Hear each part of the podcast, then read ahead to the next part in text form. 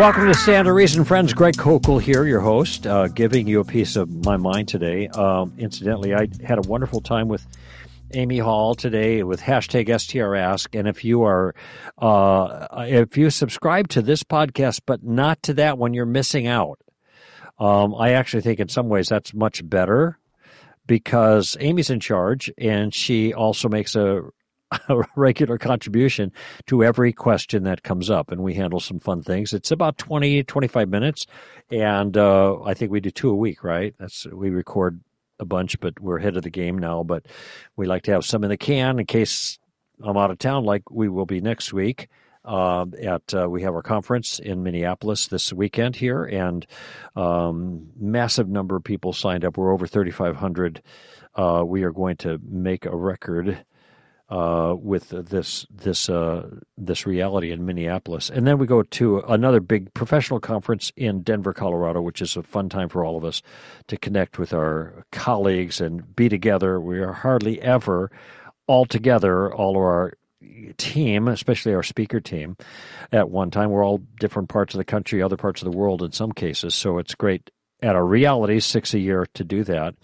And then our one time a year, the week before Thanksgiving, at Evangelical Theological Society and the Evangelical Philosophical Society. They meet conjointly, and this year, this is about 5 days, and this year they meet in Denver, so we'll all be there after our time in Minneapolis. But so we're looking forward to that. How did I get off onto that? I don't know. Oh, and I still don't know, but I was commending to you STRask. Amy, and she's fabulous. So if you don't listen to that, you ought to. And by the way, with 2 hours a week of this show and 2 episodes a week of that, that's 4 times a week. I mean, that's like your daily bread, kind of.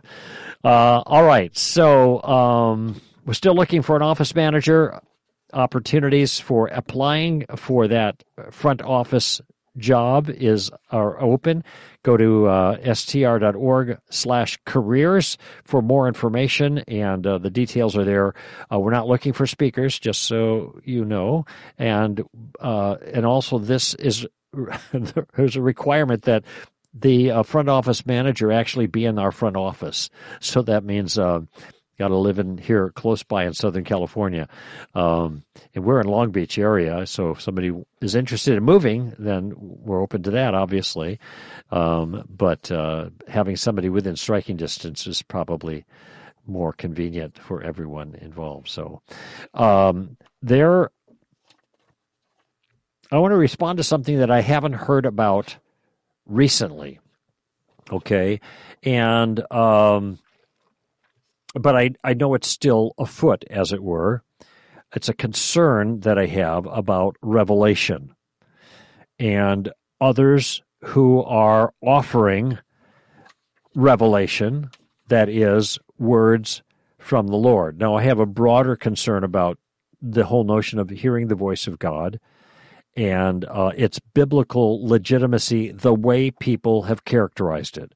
And it's tied in with my understanding of what the Scripture teaches about decision-making and the will of God, and many of you are familiar with that. But one piece of that larger puzzle is the idea that everyone can be a prophet. If they practice enough, they can get good at it. And so I have been in circles, and also closer friends of mine in churches, where the idea was, okay, we can talk about it, but we need to hear from God to see what His opinion is. Now, by the way, if you need to hear from God to find out His opinion about some course of action that the church has taken, then why are you talking about it? If God is the one you're going to hear from, and He is the final adjudicator of this decision, why are you discussing it amongst yourself? That's wasted breath. Just go to God, let Him tell you what to do, if this is a sound policy, and then do it. All right? All you need to be is an order taker. Now, I don't think what God desires of the local church and even Christians is for us to be good order takers. like, okay, here's the assignment, take the assignment. I think he wants us to develop us into wise people, which is why there's so much teaching in Scripture to instruct us in how to make decisions and to be sound in those decisions and to be wise in the application of those decisions. Now, the presumption there is that's because God isn't going to tell you what to do in most of those circumstances, which is precisely what we find in Scripture. Okay?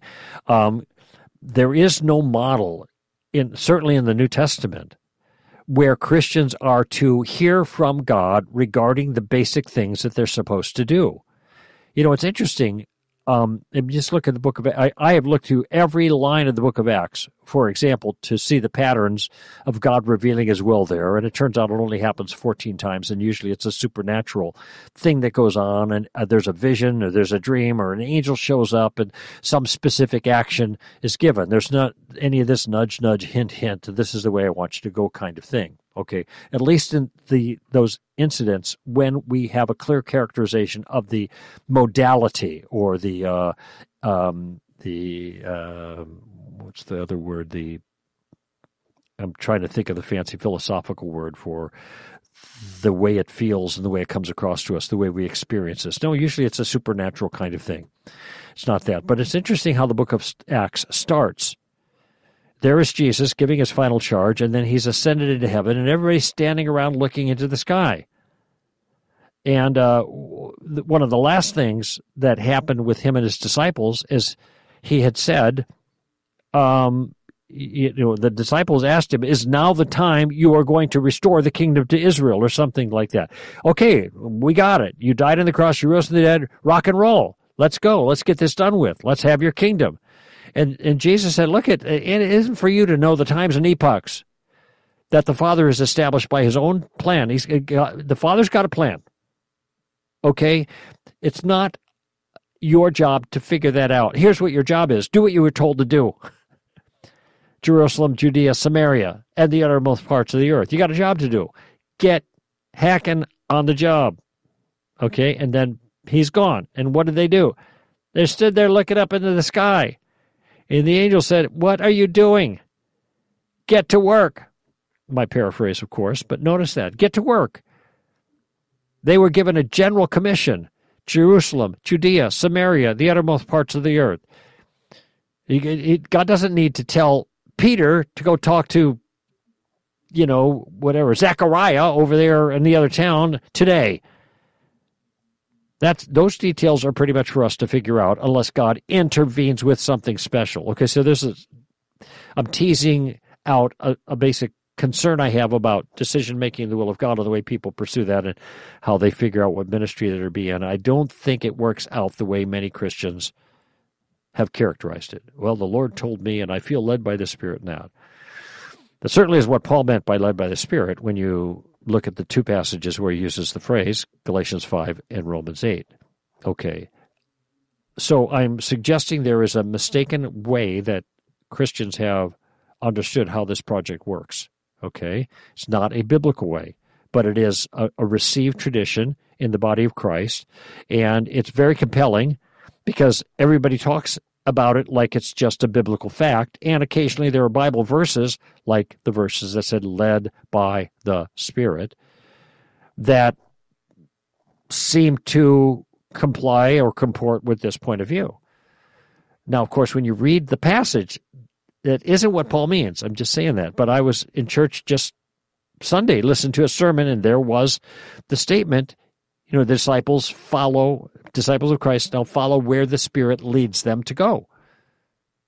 And was employing this methodology, which I'm suggesting is mistaken. Okay, now, a piece of that larger project is that if God is going to give directives, and that's the way we make the decisions, how is God going to give those directives? There are different ways that are suggested. Most of them are hint, hint. But sometimes, in principle at least, there's a prophetic word, okay? And so maybe God wants to prophesy through you or through me or through other people, and we just haven't learned how to do it well. And so maybe we should learn about how to do that. This is the mentality. And by the way, I'm not a cessationist. I don't think there's any good biblical reason to think that things that happened in the first century aren't going to happen now, whether it's gifting or activities of the Holy Spirit, whatever. Now, that doesn't mean I buy everything that comes down the pike. And for many years, I was in a mildly charismatic church environment where tongues were offered and interpretations and prophetic words, thus saith the Lord. And I have no conviction that I ever heard the real McCoy in any case, tongues, interpretation, or prophecy. But I'm just simply saying I'm not theologically against it, but I am skeptical because I've seen abuses. All right? And I'm open to be convinced in any individual case, but I just haven't seen it. So I'm especially concerned with this notion, though, that prophesying is something you learn to do. And that this, for a time there, I mean, almost was a fad, where you are practicing prophecy. And some take this as a stage of spiritual development, spiritual formation. You learn to be able to speak the words of God, as it were. And for those who suggest that, you might want to consider Peter's instruction on the nature of revelation. And that would be in 2 Peter chapter 1, verse 20 and 21, okay? So I'm offering a corrective here. I think that the concept of practicing prophecy is profoundly wrong-headed. That prophecy, which is revelation from God, is not something you learn to do. And I'm going to give you my reasons biblically. And 2 Peter chapter 1, the last couple verses, is a good place to start. Now, when Peter is talking here in 2 Peter, he mentions that that the things that the apostles have conveyed to the church, they haven't made these things up. He said they're not an invention of us. Or to put it precisely here, Peter says, we did not follow cleverly devised tales when we made known to you the power and the coming of our Lord Jesus Christ, but we were eyewitnesses of his majesty. When were you eyewitnesses of the coming and the power of the Lord? At the transfiguration. In fact, Jesus does say to the group, there are some of you standing here who will not, how does he put it? You will not die, essentially, is what he's referring to, until you witness the Son coming in power and glory. Well, then the next verse, there's a chapter division, unfortunately, that breaks at that point, but the next verse says that it's the transfiguration. They go up on the hill and Jesus is transfigured. And then Peter is referring to that here, calling it the coming and power and coming of our Lord. He said, we saw him, what's the word I'm looking for? I want to say magified. Magistried. I'm just making that up, right? Well, Shakespeare made up a bunch of words. They saw him in his majesty and in his glory and in his coming. Not the second coming, but this manifestation of the glory of him. That's he referred to, Jesus referred to it as his coming. Peter is referring to it in the past now as his coming. We were eyewitnesses of that majesty. For when he received honor and glory from God the Father, such an utterance as this was made to him by the majestic glory, this is my beloved Son, with whom I am well pleased. Okay, so now he explains that incident, and Peter explains that mystical remark, some will not taste death until they see me coming in power and glory. Okay, and Peter explains, well, this was it, the transfiguration. And we ourselves, he says, heard this utterance made from heaven, when we were with him on the holy mountain. Okay, there it is.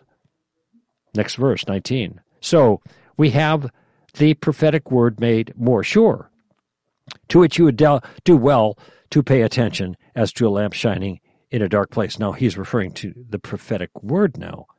So we have this additional evidence, this corroboration from Jesus there, and that fits the prophetic word, that we should pay attention to, all right? And then he says, verse 20, and here's the key.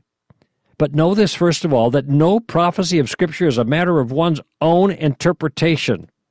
What does he mean by that? Don't we have to interpret Scripture? Yes, but that's not what he means by the phrase.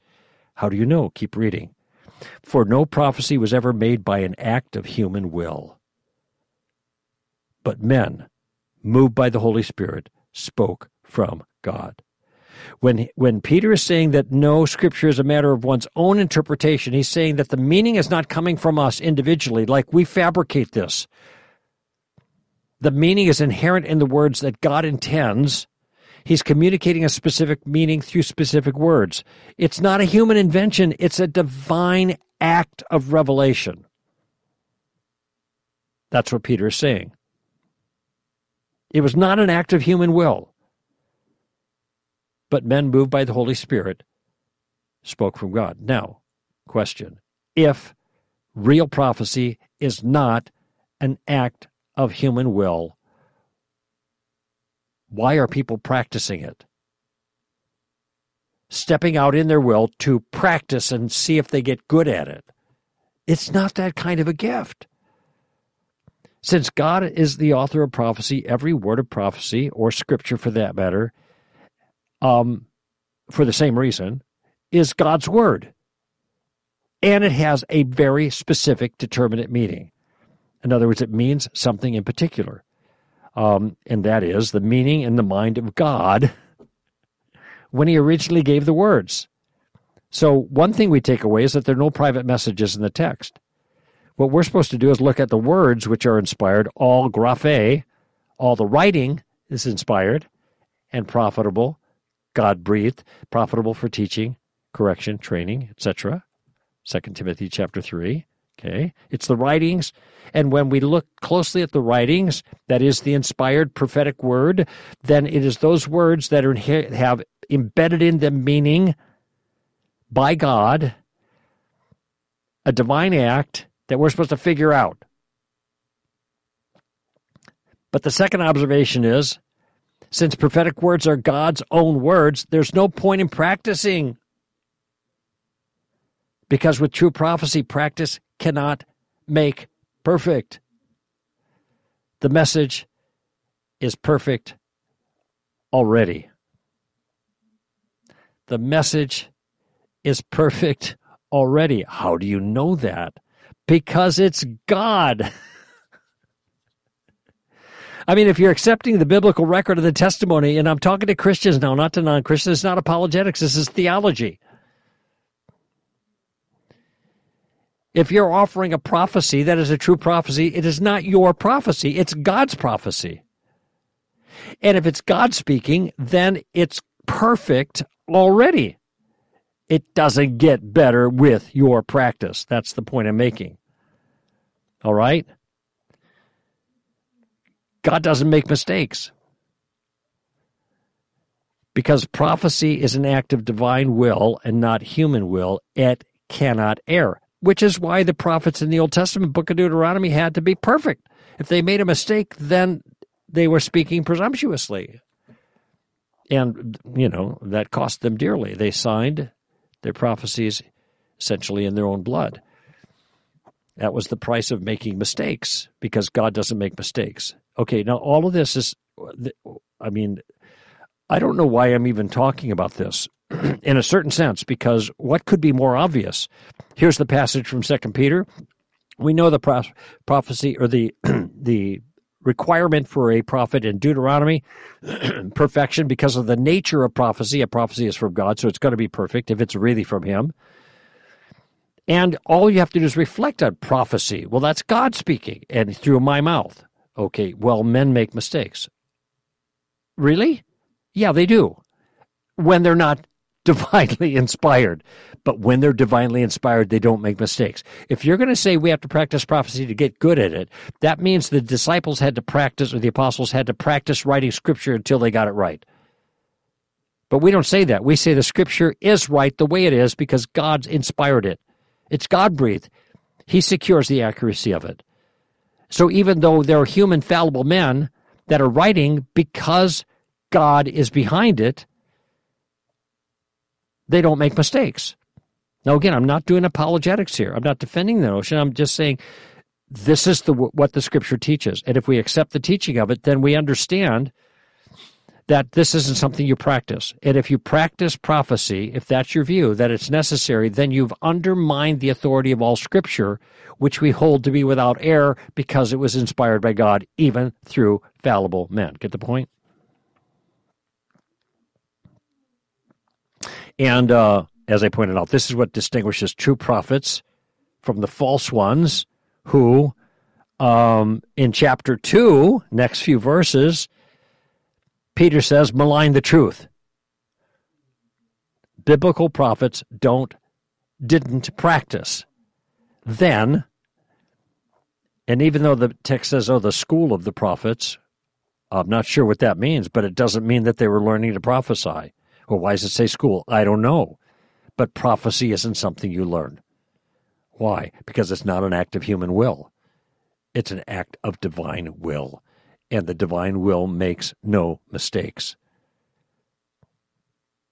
So whenever you practice prophecy, quote, unquote, practice prophecy, you are announcing to the world that you are laboring in your own effort. All right? Any message forthcoming from your practice is the fallible product of your own lips. It's not God's message to anybody. Don't sign his name on it. If you're in a group that is prone to this silliness, and I'm choosing my words advisedly, it's silliness, friends. It's foolishness. It's also very dangerous. If you're in a group like that, remind each other you're only talking to yourselves, and maybe it'd be better to try to do something else. And then you can thank God you're not living in a theocracy because you'd be dead. All right, let's take a break and come back in a moment with more questions on Stand to Reason. Friends, if you like this broadcast, I know you'll love #STRask. It's our shorter 20-minute podcast where I am paired with the wonderful Amy Hall, and together we answer the questions you send us on Twitter. #STRask is released twice a week, Mondays and Thursdays, and it's only about 20 minutes long, so it's perfect to listen to on your morning jog or while driving around running errands or cleaning your garage or just plain loafing at home. Amy and I tackle your questions on theology and ethics and culture and lots more, offering our insight on the questions you're asking or the challenges you face. You can listen on Apple Podcasts or wherever you download your own shows. Just remember, send us your questions on Twitter using the name of the podcast, #STRask. That's #STRask. Have you seen our brand new website? Stop by str.org and enjoy a fresh, clean layout with all the same great content. The new Stand to Reason website was designed with you in mind. It has an easier-than-ever navigation and a crisp, simple layout so you can find all the sound analysis and careful commentary that you've come to expect from us. Browse new features that make finding your favorite resources easier than ever. As always, it's our goal to equip you, our fellow Christians, with the confidence, clear thinking, and courage you need for every encounter you have as a Christian ambassador. Our new website is just one way we're fulfilling that goal, allowing you to access the resources you need in a new and improved way. So visit str.org and keep coming back to discover new podcasts, articles, and videos each and every day.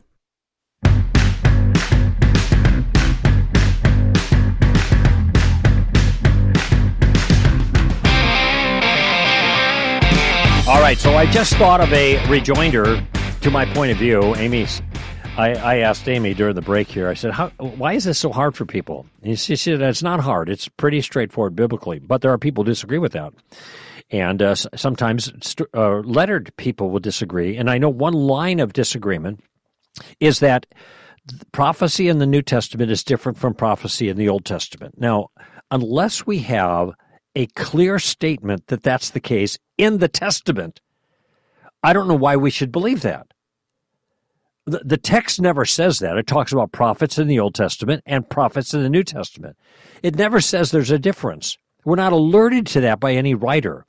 But there's a difference is a result of a line of thinking, in particular, what appears to be a mistaken prophecy given in the New Testament. Or at least it's not entirely true. And the mistaken prophecy is when Agabus binds his hands and tells Paul, speaking prophetically, that's what the text says. He prophesies that when he goes to Judea, the Jews are going to bind him. They're going to arrest him. There's a little bit more detail. But the argument is, wait a minute, that's not what happened. Paul went to Jerusalem, and he was arrested by the Romans, not by the Jews. Oh, so Agabus was only part right. He got the arrest right, but he got the parties of the arrest wrong, okay? So that means he is part right and part wrong. But he was still called a prophet, and nobody was asking for his head, right? So the reasoning goes, and I respect this line of thinking. I think it's completely mistaken, and I'll tell you the reason why, but I'm just trying to be fair to the point, that he got it half right. And so then when we read in 1 Thessalonians 5, do not despise prophetic utterance, but examine everything carefully. Well, the idea is that we're to look at the whole prophecy, and then we're to discern which pieces of the prophecy are accurate and which pieces are not. Now, I think I've fairly characterized the rejoinder to my point earlier, but I don't know how a person is going to do that. So you have the person who's allegedly speaking for God. Here is the prophet who speaks, but we can't trust what he says. What we have to do is we got to, group together, and then, okay, so this is the part which we bear witness to, and this is the piece that we don't. There's another part over here we bear witness to, but we don't. So we accept half, but not the other half. Now, certainly we are to examine everything carefully, but I don't think that's what Paul had in mind when he said that. That since prophecy now is different and people make mistakes, that we're supposed to parse through the prophecy and figure and winnow the good out of the bad. Okay? So I think examining carefully probably had a lot to do with the Old Testament criteria. That one, they had to be accurate insofar as they predicted something in the future, and two, they had to be consistent with what God had already revealed as true.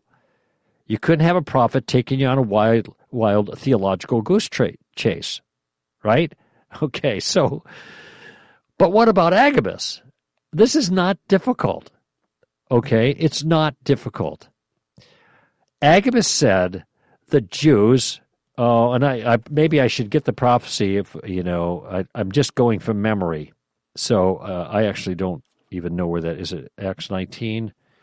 Maybe you know, Amy. She could help me somewhere in there. No. Paul, this later in Acts, Paul's defense before the Jews, conspiracy. Okay, now that's before that. Anyway, I paraphrase it, I think, reasonably accurately. Okay, the paraphrase is adequate. What is it?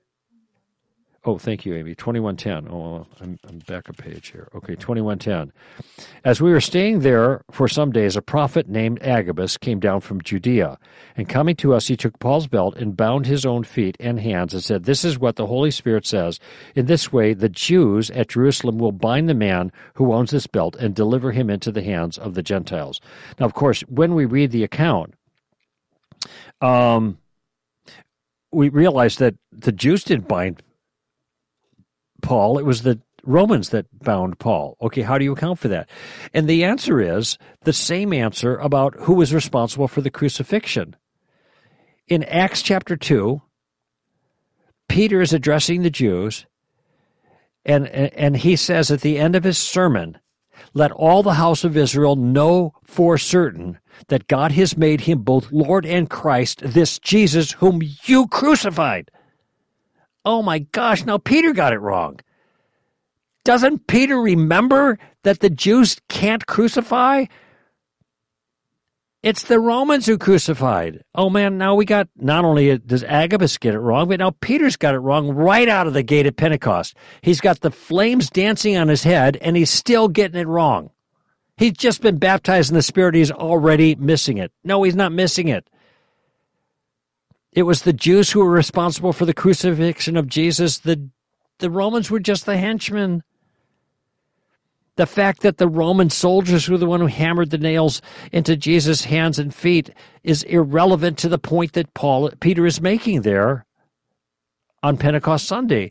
The Jews were responsible for his execution. That's why he said the way he said. And in the same way, the Jews were responsible for Paul's arrest by Romans. They didn't get it wrong. They both got it right. In the manner that mattered. They weren't talking about who did the binding. They were talking, or the crucifying. They were talking about who was responsible that it was ultimately done. Neither got it wrong. They both got it exactly right. So this text is not reason for us to doubt that New Testament prophecy is the same as Old Testament prophecy, and the tests are the same. We don't have any good reason to doubt that. They are the same. There's no reason to think otherwise. And with that, it seems to me that addresses whatever biblical case has been made that prophecy can be partial and inaccurate in the New Testament times. Anyway, so I was just anticipating this objection. Let's go to our open mic calls here, and let me see. I know our friend, my friend, Brian Kovald, and I've had dinner my wife and his wife, and he and I together. It's been a while, but we enjoyed that. He has offered a question, and let's see what Brian has to say here and see if I have anything to respond to it. Hey, Greg, this is Brian. Sending you a question. I have an 11-year-old son, and unfortunately, over the last year and some change, we've learned that he has pretty significant scoliosis with the curvature of his spine. It wasn't too surprising because I grew up with my mom really fighting scoliosis and kyphosis with her spine.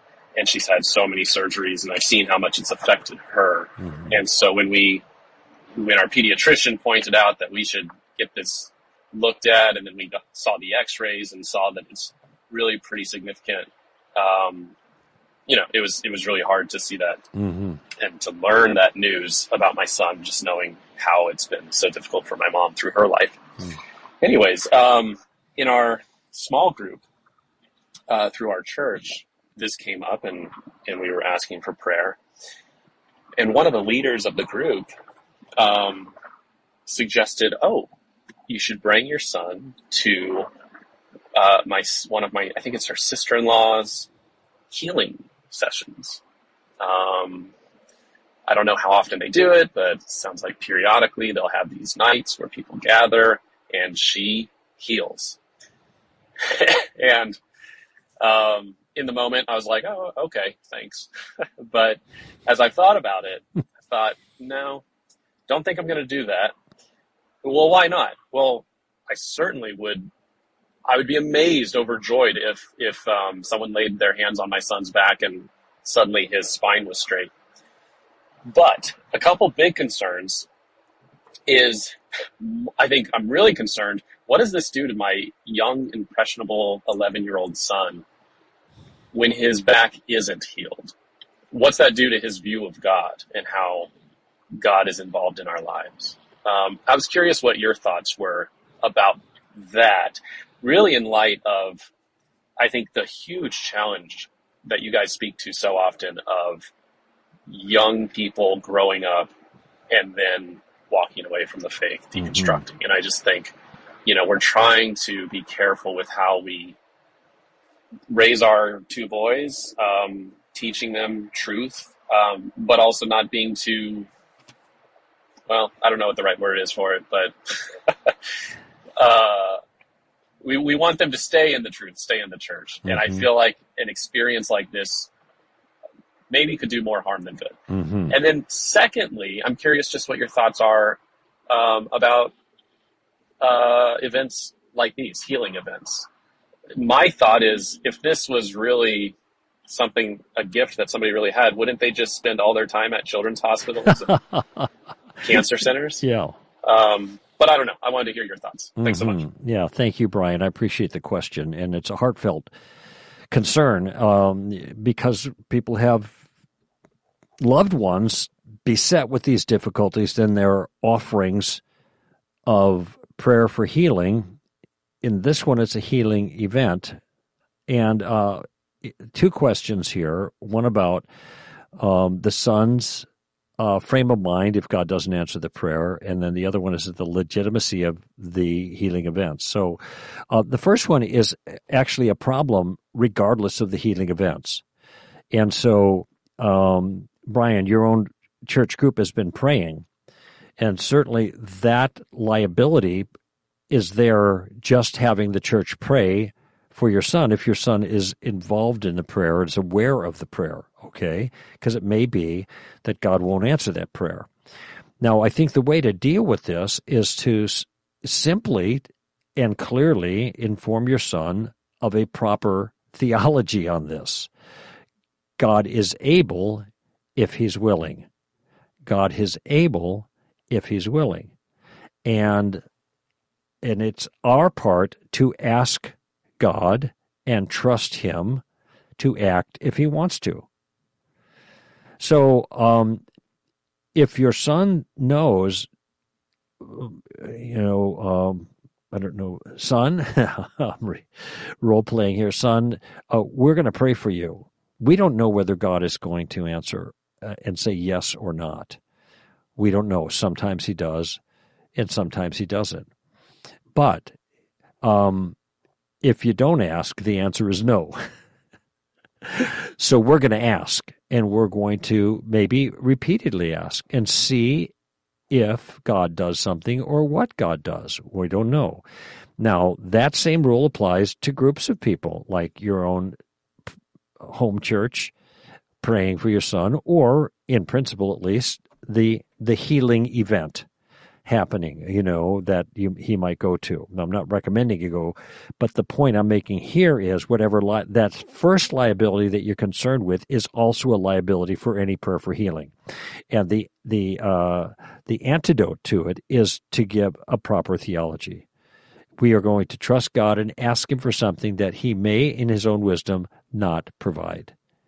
Let's ask him, and let's press on and pray and see. God answers some prayers, but he doesn't answer other prayers because he has other purposes. That's what I would communicate regarding the first thing. Regarding the second thing, I personally am suspicious. I been down the pike a bit, seen lots of stuff, and I was actually at a Catherine Kuhlman healing session. Some might remember her way back in the 70s. She's been long gone and somewhat controversial, not theologically unsound, I don't think, like many of the Word Faith teachers, but she just seemed to have a unique capability. And my sense is, my recollection is that there were people who were genuinely healed at those events, okay? So I'm not against the idea of an event providing healing, but there are so many shenanigans that are going on that I think that the number of legitimate examples are far in the minority compared to the illegitimate examples. So I am suspicious. I think things like this can turn into a circus, and when there's no result, then the blame is often placed on the Christian who isn't healed, and that's just cruel. So I'm suspicious of that, and the biblical injunction is to go to the elders, and that's in the book of James. If any of you is sick, then there's an anointing, which I think is more kind of symbolic. I don't think there's any magic in the oil, but in any event, then there's prayer offered in faith, that is the methodology that God endorses scripturally. And if your local church and your friends are praying, I don't. It seems to me there might be a problem, not with your son, taking him to something not where there's a prayer that doesn't get answered, but where there's a circus environment that just doesn't ring true to him. And oftentimes, that's what you see there, extreme things. Now, in the case of Catherine Kuhlman, that would be UHLMAN, if somebody wants to look her up. I have a very strong recollection of this because I was a fairly new Christian and I wanted to see what was going on, and I'm testing out the waters a little bit and different ideas. And I was up in the balcony of this church, and she was preaching and praying and talking, whatever, and frankly, it was a little boring, and I started to fall asleep. And then all of a sudden, she started identifying healings that she said were taking place in the audience, okay? And the people for whom it took place were to come down. So in this case, she's not healing anybody. She is acknowledging the healing that's taken place. It wasn't through her instrumentation. If you have cancer, come forward and I'll lay my hands and the cancer will all disappear and now you'll fall down in front of all your friends. It wasn't that kind of thing at all. But one thing that I do remember distinctly is that Catherine said, there's a woman in the balcony, that would be where I was sitting, who has severe varicose veins. Those veins have been healed. Reach down and feel your legs. You'll find that they were perfectly smooth. And I heard over my right shoulder, I heard a woman like scream like with surprise, and like because that was the woman who reached over and her legs were perfectly smooth. Then she got up and she's weeping and she came down the stairs. Now, I'm just telling you what happened. Okay, I didn't follow up on this. I didn't look at the lady's legs. I didn't get a history. I didn't do any of all that. This has just happened. So I have reason to believe there was an authentic healing that happened under those circumstances. Okay, I'm just saying.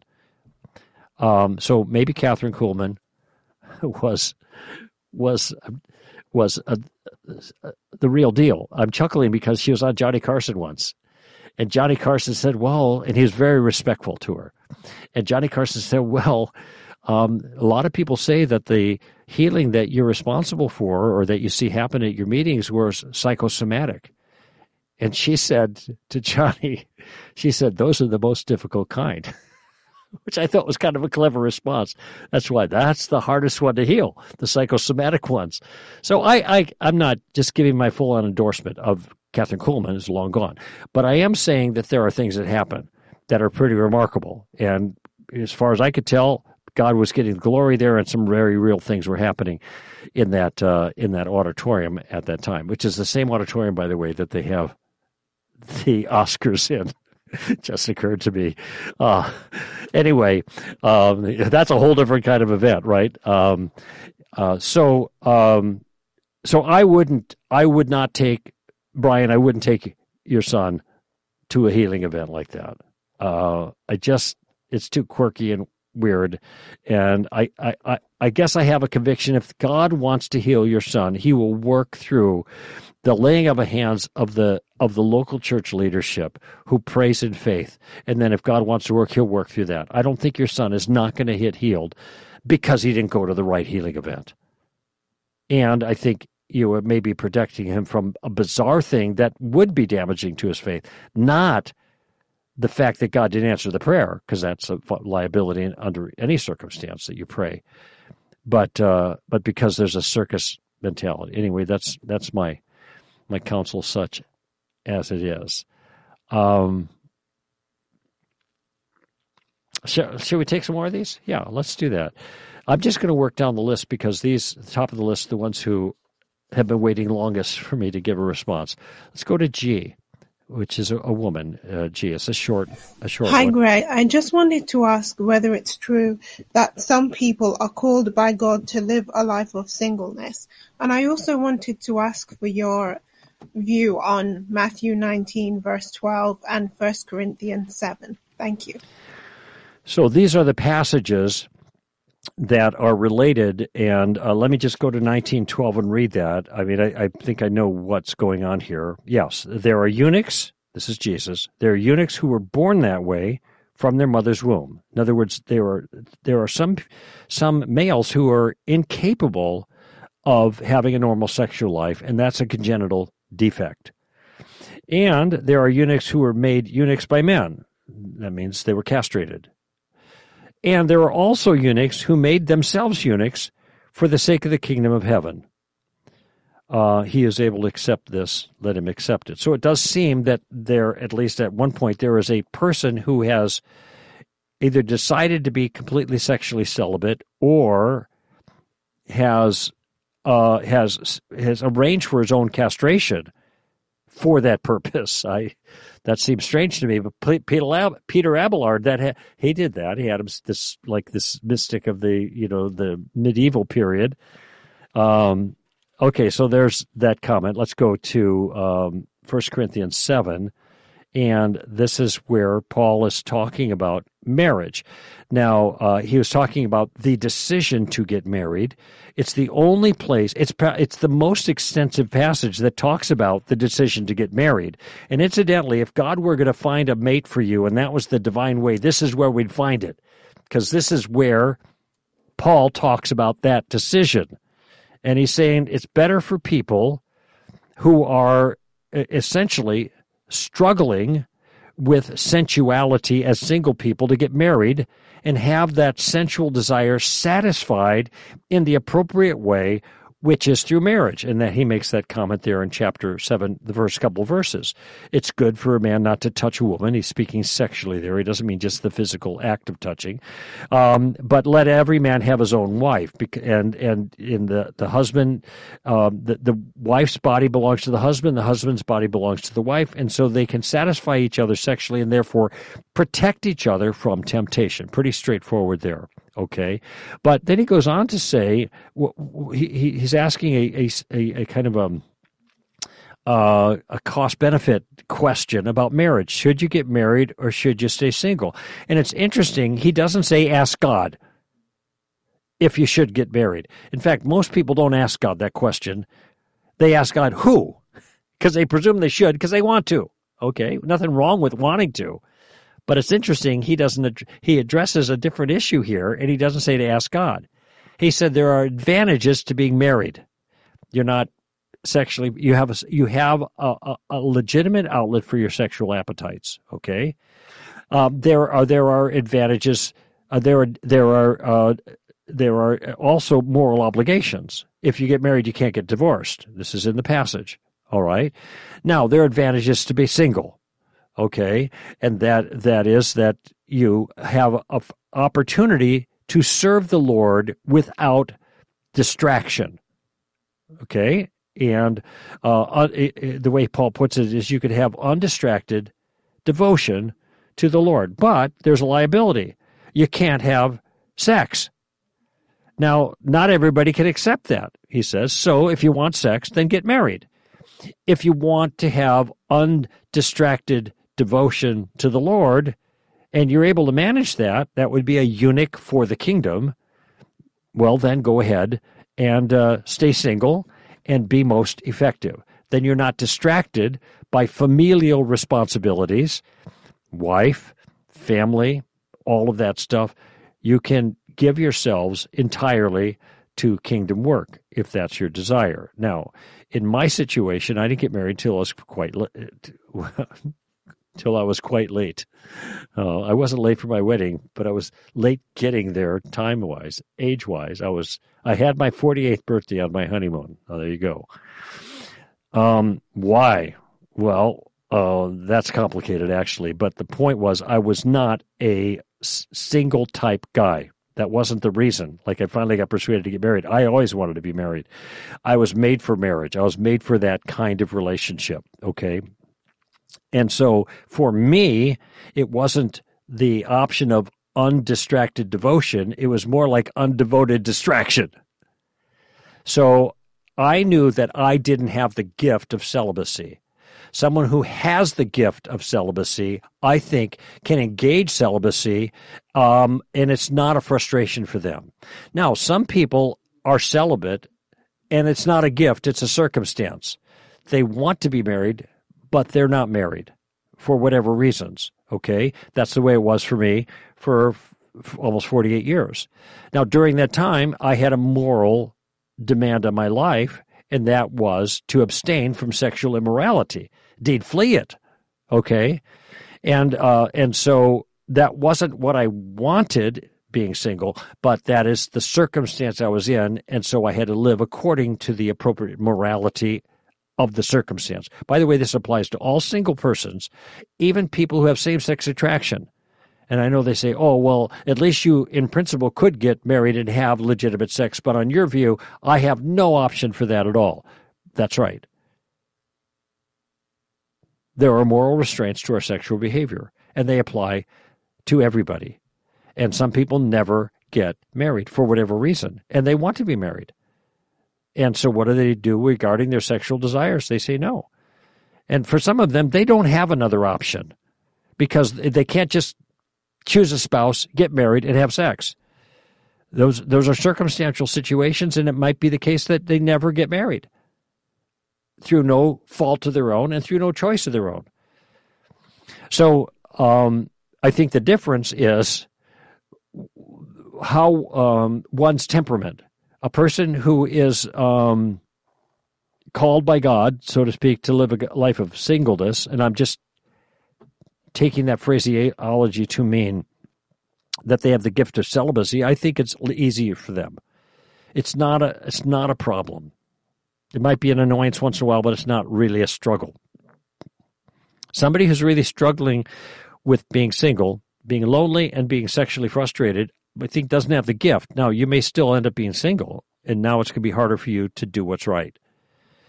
My conviction about this was, since I didn't get married until later, for some reason I got invited to speak to a lot of singles events, which struck me as odd. And I would say that after a while. I'd say, "Why? I don't know why you asked me to speak here, because I'm this old single guy who's never been married, and I know you single people want to get married. That's why you came to single event. You're trying to find somebody, which is fine. Why would you want to hear from me who's been unsuccessful?" That was kind of my approach. But I would ask them a question. And the question I asked was, if you knew you would never get married, let's just stipulate that God revealed to you, you would never get married. Okay, let's just stipulate that. If that were the case in your life, I asked the audience of single people, what would you do with your life? Answer that question for yourself, not for me. What would you do with your life? And then when you figure out what that would be, if you came to the point where, I'm never going to get married, I got to do something.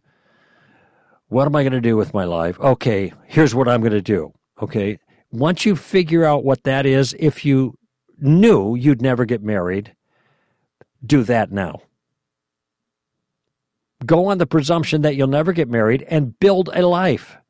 Make it happen. Make your life happen. Do the meaningful thing that you would choose to do if you knew you would never get married. Now, that's going to have two consequences. One of them is, if you never get married, you are pursuing a fruitful, meaningful life. That's good. Even though you're maybe don't have the gift, maybe you're a little unsatisfied, maybe you're frustrated, you can still do what's right, and that is in the sexual arena, and also do what's meaningful to you in other areas. You can have a satisfying, fulfilling life. Do those things. So, but the other part of it is,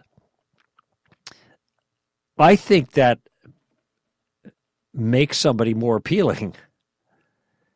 Somebody that's on the move, somebody that's involved, somebody that's being productive, somebody that's building meaningful relationships and having meaningful activities and pursuing meaningful goals apart from having a spouse.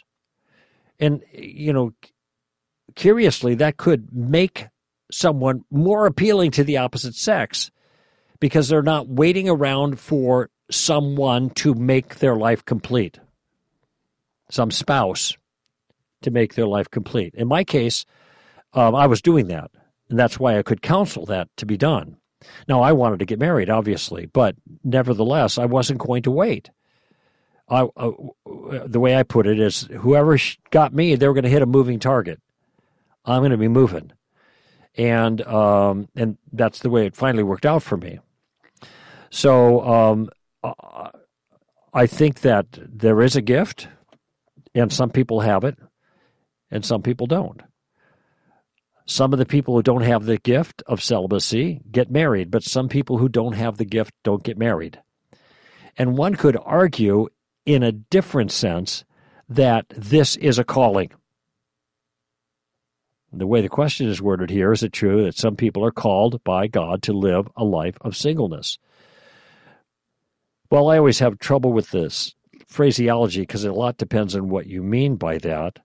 But it may be the case that what they mean is that the circumstance God places you in life, in the broadest sense of a calling, not a nudge of feeling led to go do one thing or another, but the broad sense that you have a divine hand on your life that's moving and guiding it. You're not listening for the voice. You're aware of the hand on your life as you navigate in life. That could be said of a lot of people. Every person on my team, that could be said of God's hand in their life, that calling in that sense. And it may be that there are people that, in the sovereign sense of God's hand in their life, are called, scare quotes, to be single. And that entails a certain level of trust in God in the midst of a circumstance where this is not what you planned on. This is not what you hoped would be the case. But nevertheless, you still trust in God. Incidentally, you could get married and then have a much harder time as a married person than you ever had as a single person. And the same rules would apply. That would be a calling of God on your life to go through a difficult circumstance like this. And it would be incumbent upon you, who suffer according to the will of God in that sense, to entrust yourselves to a faithful Creator in doing what is right. Same general principle applies, married or not. All right, friends, that's it for today. Greg Koukl for Stand to Reason. Give them heaven. Bye-bye now.